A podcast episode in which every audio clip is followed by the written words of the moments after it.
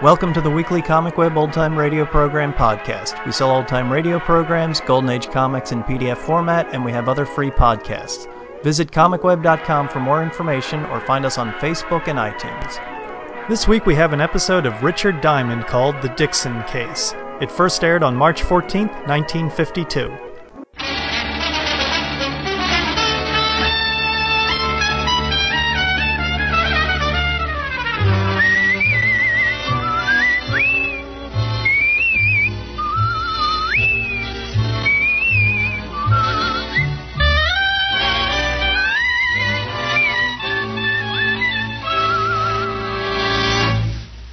Question that was asked of 113,597 doctors in a nationwide survey a few years ago. What cigarette do you smoke, Doctor? The brand name most was Camel. Again and again since then, a cross section of America's doctors has been asked that same question. And again and again, every time, the brand name most has been Camel. Yes, according to repeated surveys, more doctors smoke camels than any other cigarette.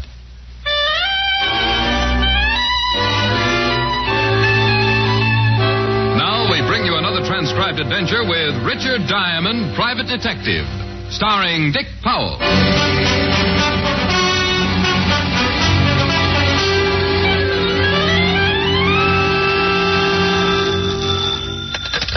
Diamond Detective Agency. Our fee deductible on next year's income tax. Richard Diamond, private deduction speaking. I beg your pardon? Sorry, it's much too wordy to go over again. yes. Uh, Mr. Diamond, this is Fred Lane speaking. You once did a job for a friend of mine. Well, if your friend wants his money back, tell him I've already spent it. Oh, no, nothing like that. He recommended you. Well, will wonders never cease? I'd like to hire you, Mr. Diamond. May I inquire as to your fee? You may. A hundred dollars a day in expenses. Oh, well, that is rather steep. But I think I can manage. Spoken like a true millionaire, Mr. Lane. I live at 1482 Riverside. Please get here as soon as possible. Well, I'm pretty busy, but I'll try to. I. Please do, Mr. Diamond. I'll have a check waiting for you. Hmm. Mr. Lane, go to your front door. I'm there.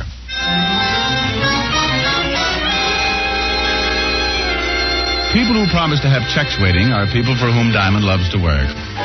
I went downstairs, picked up my car, and drove to the address on Riverside. Rang the doorbell, the door opened. Then my blood pressure started doing push ups.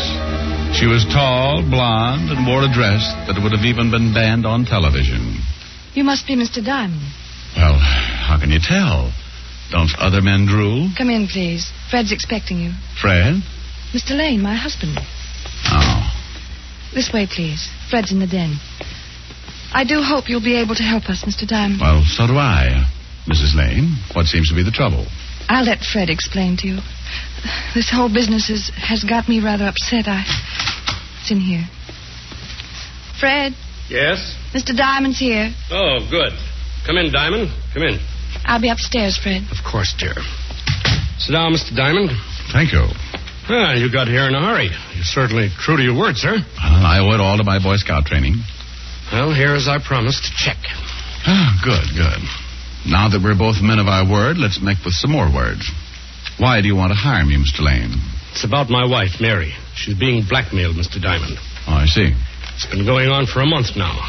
Finally, last night she broke down and told me all about it. All about what, Mr. Lane? Why is she being blackmailed? She made a few mistakes before I met her. No reason to go into that now, but the blackmailer knows all about those mistakes. You speak as if you knew who the blackmailer was, Mr. Lane. I do. Perhaps I should clarify that a bit, however. I don't know the man personally, but Mary tells me he was a classmate of hers during her college years. Hmm? She told me his name was Louis Dixon that he was staying at the Brewster Hotel on 35th. I went there this morning to have it out with him. And? He checked out last night. Huh. Uh, Mr. Lane, I still don't see why you hired me. Now that your wife's told you about the blackmail, you could just report it to the police. Next time this Dixon guy calls, they'd nab him. I'm not interested in turning him over to the police, Mr. Diamond. I don't quite follow you. I'm only interested in seeing that he doesn't bother Mary anymore. When you locate Dixon, let me know. I intend to give him a thrashing he'll never forget. That's letting a blackmailer off pretty easy, Lane. Perhaps. But if we prosecute, well, publicity and all, I think Mary's gone through enough. Like I say, all I'm interested in is seeing that he doesn't bother her anymore. Call me about five and let me know what progress you made. Good day, Mr. Diamond, and good luck. And that was that. Go find a blackmailer, Diamond, so your client can beat him up. Screw Screwy? you bet. But the hundred dollar check in my pocket made up for my own feelings on the case, and I set out to find one Lewis Dixon blackmailer. Lane seemed to think Dixon would have a record, and if he was right, Lieutenant Walt Levinson could give me a lead. It was almost noon when I parked in front of the 5th Precinct and walked into Walt's office. Well, hello, Ricky boy. Pull up a chair. Just in time to watch me finish my lunch. Oh, you are so generous, Walter. No thanks. No thanks, what? No thanks. I won't have a piece of your pie. What's wrong with this pie? My wife made it. That's what's wrong. You insinuating my wife's a bad cook? Of course not. She just bakes fattening pies. They're too doughy. For How do you know it's too doughy before you taste it? You can tell by looking at it. That's ridiculous. Here, now let me cut this piece in two. There. Now try it. Oh, Walt. Go on, try it. Ah, well. Mm, Yeah. yeah. Is it doughy? mm, not in the least. I guess that proves you. Wait a minute. Something wrong, Fatty? You've eaten my wife's pies at the house before. You never thought they were dough. Do.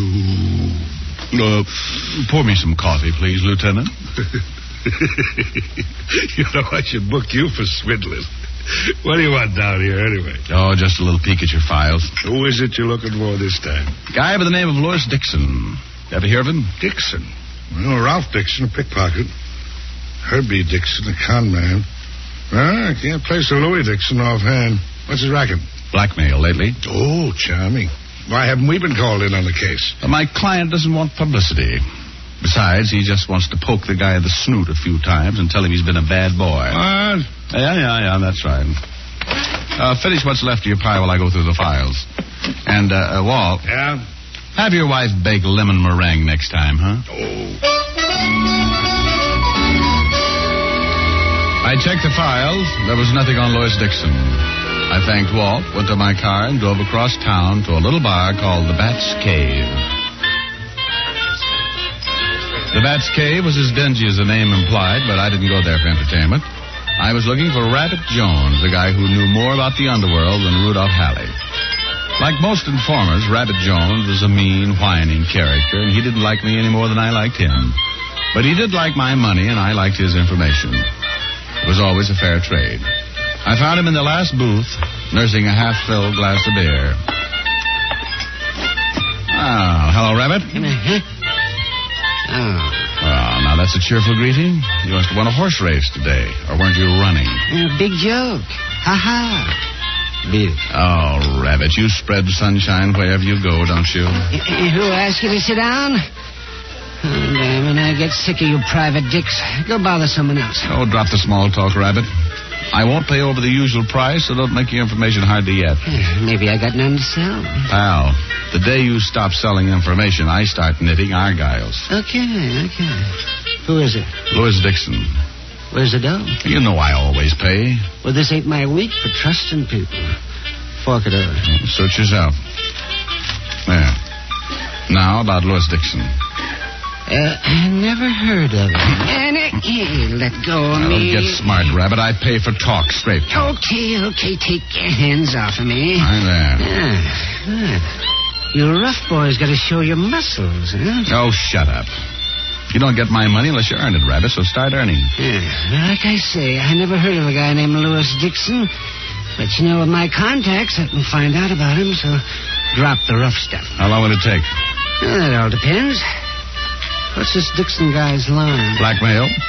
There's a chance he might have been mixed up in some other rackets the past few years. Uh, give me two hours. If he's been around lately, I'll find out. Now make it one hour. I'll meet you back here. Yeah, okay. A Diamond. Yeah? I wish I had more nerve. If I had more nerve, I'd slip a shiv in you some night. Oh, I wish you had more nerve, too, Rabbit. I'd enjoy beating you to pieces for trying it. On your way, punk. Rabbit shuffled out of the bat's cave with a slow, heavy step, like a man reluctant to step out into the sunlight. I spent the next hour checking contacts of my own, then returned to the bat's cave and waited for Rabbit. He came in a half an hour late, took the stool beside me, and ordered a beer before he turned to me. Oh, you picked some tough guys to get a line on, Diamond. Uh, oh, I had a bad time. Stop singing the blues, Rabbit. Yeah, and if the guy has worked the rackets, he's been quiet about it. I couldn't find one guy who knew him. You sure of that, Rabbit? Oh, sure, I'm sure. I did find a few guys who'd heard of him, though. Keep talking. Now, two different guys were at Squeaky Horner's floating crap game the other night. And they say a guy named Lewis Dixon was there. How did they know it was Dixon? Well, we was flashing dough around, telling everyone what a big shot he was. But they don't know where he is now. Well, if they did, I'd tell you. Maybe Squeaky Horner knows. He ran the game. Well, where's Squeaky now? When the game folds for a few days, Squeaky hangs out around a penny arcade at Third and Chestnut. I know the place. Well, then go and talk to him. And let me drink my beer in peace. I passed a few more insults with Rabbit as I paid a check, then drove to the Penny Arcade, Third and Chestnut. Squeaky Horner was hunched over a pinball machine, and when he saw me, his eyes lit up like the tilt sign. Ricky Diamond, hey, how you been, Rick? No, not bad, Squeaky. You? Ah, great, great. Hey, look, look at that score. Uh, got a nickel? Oh, sure, here. Thanks. What brings you down here, Ricky? I understand a guy named Louis Dixon was at your game a few nights ago. Hey, Rick, there's a lot of boys drop in from time to time. It's hard. Uh, you say Dixon? That's right. Yeah, I remember him, a blowhard. Every time he rolled a dice, he said, Lewis Dixon's the best crap shooter in town. Prove it, Dice. That's what he said. You ever seen him before, Squeaky? Let me see. No, he was a stranger. I got a good memory for faces. This boy I never seen before. No, great. Was he with anyone you might know? I'm afraid not, Rick. He come alone and he left alone. Wish I could help you, though. Thanks, anyway. Thank you for the nickel. Man, hey, look at that score go up. Squeaky's score was running very high, but mine was still zero. So far, not one definite lead as to the whereabouts of Louis Dixon. I spent another half hour combing the known informers, but to no avail. A little after five, I went to a phone booth and called my client, Fred Lane.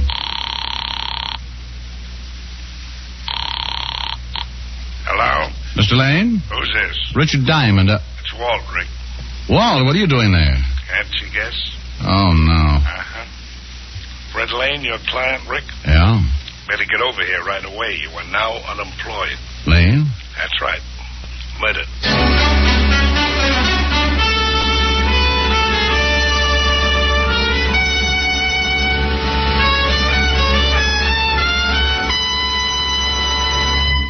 Before we continue with Richard Diamond, here is an important question. How mild, how mild, how mild, how mild can a cigarette be? How mild can a cigarette be? Here's a good way to find out. Make the 30 day Camel Mildness Test a sensible test based on steady smoking.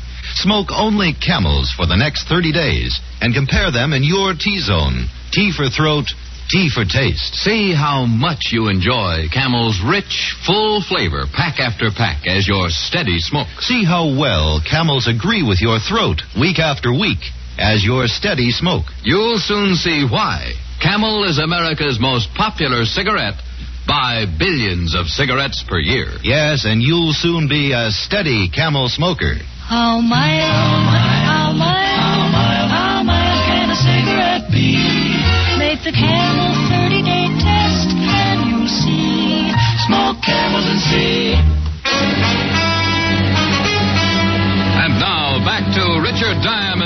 Private Detective, starring Dick Powell.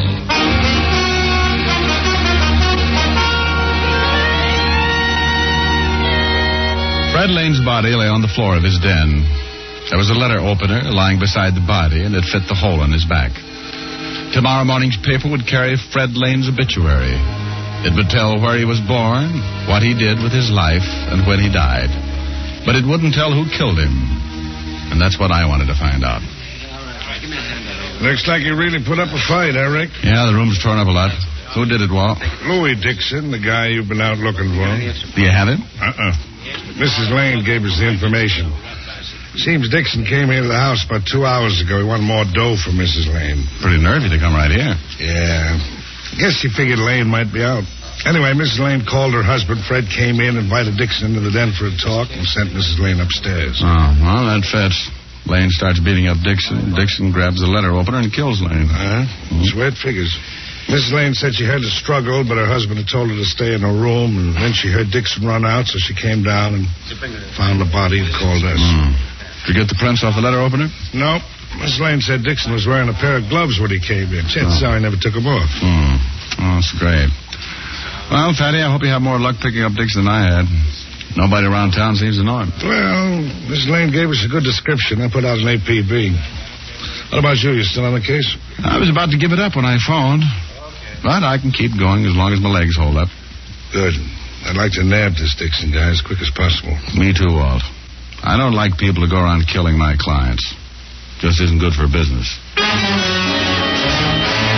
The boys were taking the body down to the morgue as I left. It looked like a hard day for my shoe leather. The only thing I could do was keep pounding the pavement in search of someone who knew or had known Louis Dixon. Cigarette stands, boogie joints, cheap boarding houses, nothing. Down to the Bowery, Mission, small bars, guys on the corners. Louis Dixon? Yeah, never heard of him. And so it went. I headed back for my office in the comfort that comes when you sit in a chair with your feet on the desk. But when I reached the entrance of the office building, Squeaky Horner was standing there waiting for me. Hey, Ricky, where you been? I've been waiting here a long time, almost an hour. Oh, what's on your mind, Squeaky? You still looking for Louis Dixon? That's a silly question. Why? Because I seen him about an hour and a half ago. Are you sure? Sure, I'm sure. I got a good memory for faces. After I leave the arcade, I'm walking up third and I see him. Big as life. Where is he now? I tail him, see? He goes into Henry's flop house. He's staying in one of Henry's rooms. Uh, uh, not in a hall like most of the guys. He's under another name. What name, Squeaky? Jack Layton. You want I should take you to the place, Ricky? Yeah, Squeaky. I want that you should.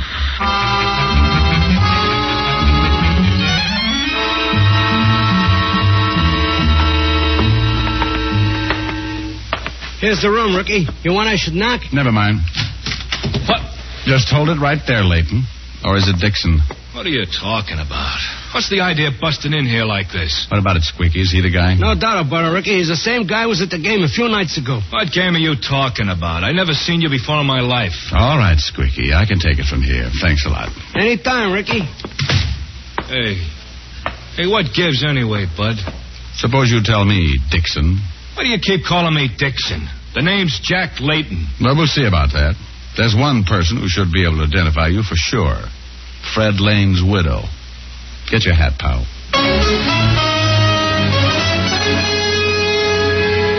Well, it looked like the end of a hard day. I forced Layton, or Dixon, outside and into my car. Then we drove to the Lane house on Riverside. The police had left, and Mrs. Lane was alone. I took my man inside, and Mrs. Lane looked at him closely. I knew it would be just like the movies. She'd point and say, That's him. That's the man, Mr. Diamond. I'm sorry, Mr. Diamond. What? I've never seen this man before in my life. This, dear children, is the story of why a detective gets ulcers. But as I was driving Leighton back toward town, I began thinking. Squeaky Horner had never been wrong about a man before. And why had Dixon been so hard to locate? I hadn't been able to turn up one man who knew him. So instead of driving Leighton back to his room, I drove to the Brewster Hotel, where Lane said Dixon had been registered for a week. There it was a different story. The desk clerk positively identified Jack Layton as the man who had registered as Louis Dixon. At last, things began to shape up.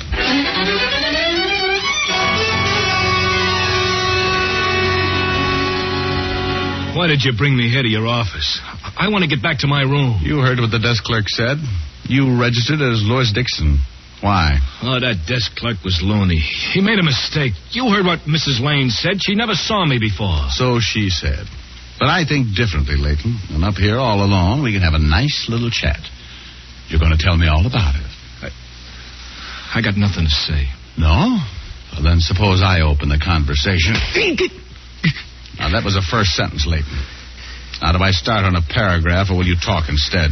I, I don't. I don't know a thing. Okay, stupid. We'll do it the hard way.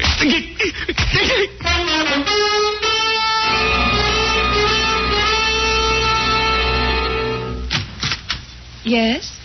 Oh, Mr. Diamond. Uh, hello, Mrs. Lane. Mind if I come in? Of course not. Please do. Uh, suppose we go into the den. I'd like to have a little talk with you, Mrs. Lane. Well, I'm sorry. I'm not feeling too well, Mr. Diamond. The shock and all. Oh, yes, yes, of course. It, it must have been trying, my bringing that Leighton man here for you to identify.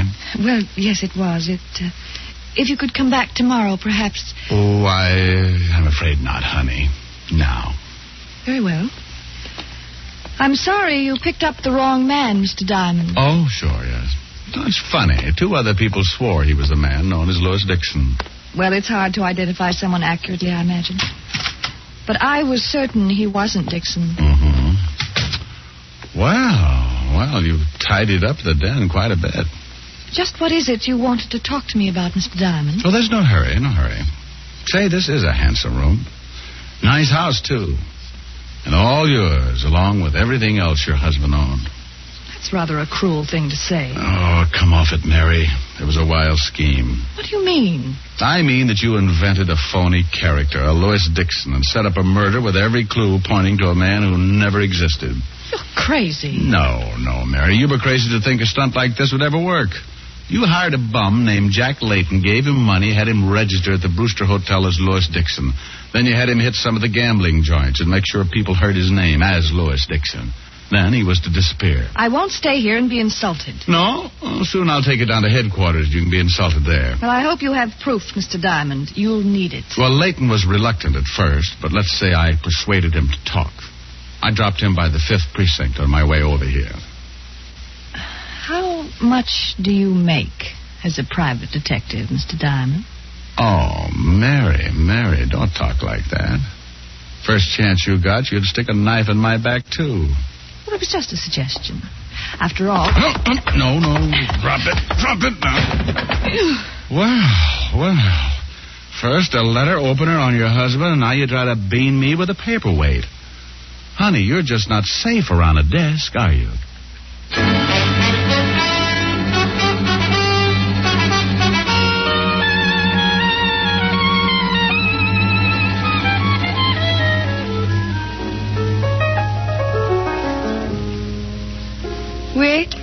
Yes, Helen dear? I've been thinking. Show off. No, really. I think you should put your business on a more dignified level. You don't say. You should try and attract a higher type clientele. Oh, I don't know. This Lane fellow I work for today was no slouch. But what happened to him? He got killed. That's the trouble with your cases. They're too dangerous. If you don't get into trouble, your clients do. True, true. You should concentrate on more simple cases for wealthy clients like divorce cases and inheritance claims. Oh, great. Maybe I should even carry a powder puff in my shoulder holster. All right, so it wouldn't be as exciting. Get the same fee and you wouldn't get so many black eyes. Then I couldn't come here to you for sympathy, dear. Rick, I'm serious. Okay, honey, okay. Just now tell me, just how do I go about attracting a higher type clientele, as you put it? Well, you start off by putting on a more pretentious front, Meaning I eat more? meaning you act a little more dignified. Well, do go on, Miss Asher. You should also have someone at the office to answer the phone for you. Oh, Helen, it only rings once or twice a day. I think I have enough strength to pick up the receiver that often. Well, It's strictly for appearances. Oh, oh, I see. Anyone in mind for the job? Well, I have a lot of free time. Well, fine, dear, fine. I'm glad it's free. I should be able to afford that. And then after we build up the business. we- Rick, are you listening? Hmm? Oh, sure, sure, baby, sure. You are not. You're just waiting for me to take a pause so you can sneak in a song. Oh, honey, how can you be so suspicious? But uh, since you did bring up the matter, I I... should have known better. Oh, live and learn, dear, live and learn. If they ask me, I could write a book about the way you walk and whisper and look. I could write a preface on how we met so the world would never forget. And the simple secret of the plot is just to tell them that I love you a lot. Then the world discovers as my book ends how to make two lovers of friends.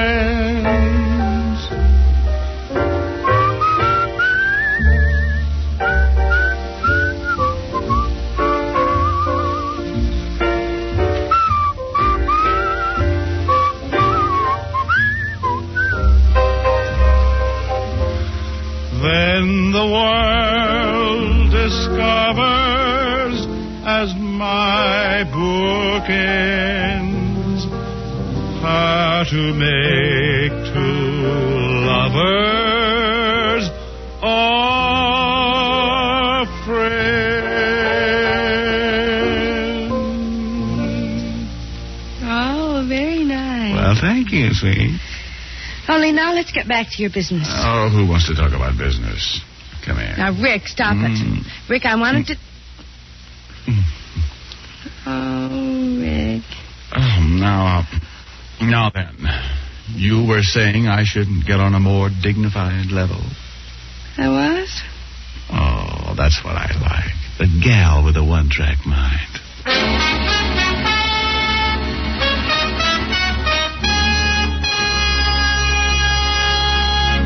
Dick Powell will return in just a moment. What's America's most popular cigarette?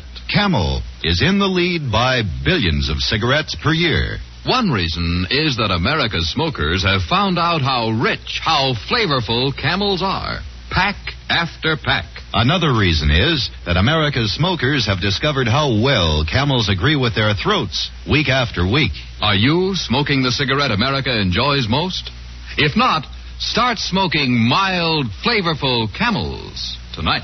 How mild, how mild, how mild can a cigarette be? Make the camel 30 day test and you'll see. Smoke camels and see. Here's Dick Powell with a special message. Thank you.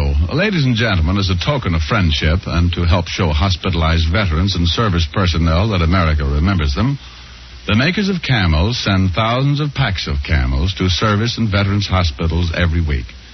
This week, the gift camels are going to Veterans Hospitals, Minneapolis, Minnesota, and Bay Pines, Florida. U.S. Naval Hospital, Memphis, Tennessee, to all hospitals operated by the Alaskan Air Command. Now until next week, enjoy camels. I always do.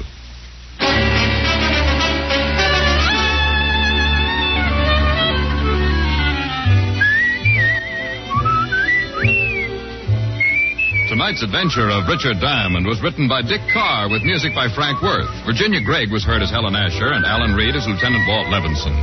Others in the cast were Benny Rubin, Mary Jane Croft, Howard McNear, and Peter Leeds. Richard Diamond, Private Detective, is transcribed in Hollywood by Jaime Del Valle.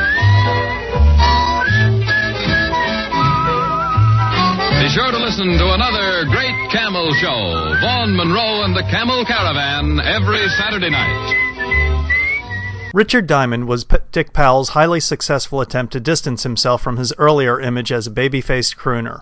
After his appearance in Murder My Sweet as the hard-boiled gumshoe Philip Marlowe, he consolidated his success with Richard Diamond, a sophisticated blend of lightheartedness and hard-hitting action. Richard Diamond premiered in 1949 and featured Virginia Gregg as Diamond's girlfriend Helen Asher, and Wilms Herbert played dual roles as Asher's long-suffering butler Francis and the perennially dense desk sergeant Otis. Ed Begley played Walt Levinson, the police detective whose character served as a foil to Diamond's deceptively carefree demeanor, which masked a cunning mind honed by his OSS training. Blake Edwards, of Pink Panther fame, was a writer and sometime director of a number of Richard Diamond episodes. The show went off the air in 1952, but was later revived for a time as a television series starring David Janssen, who was the original fugitive. Thanks for listening, and we'll catch you next week.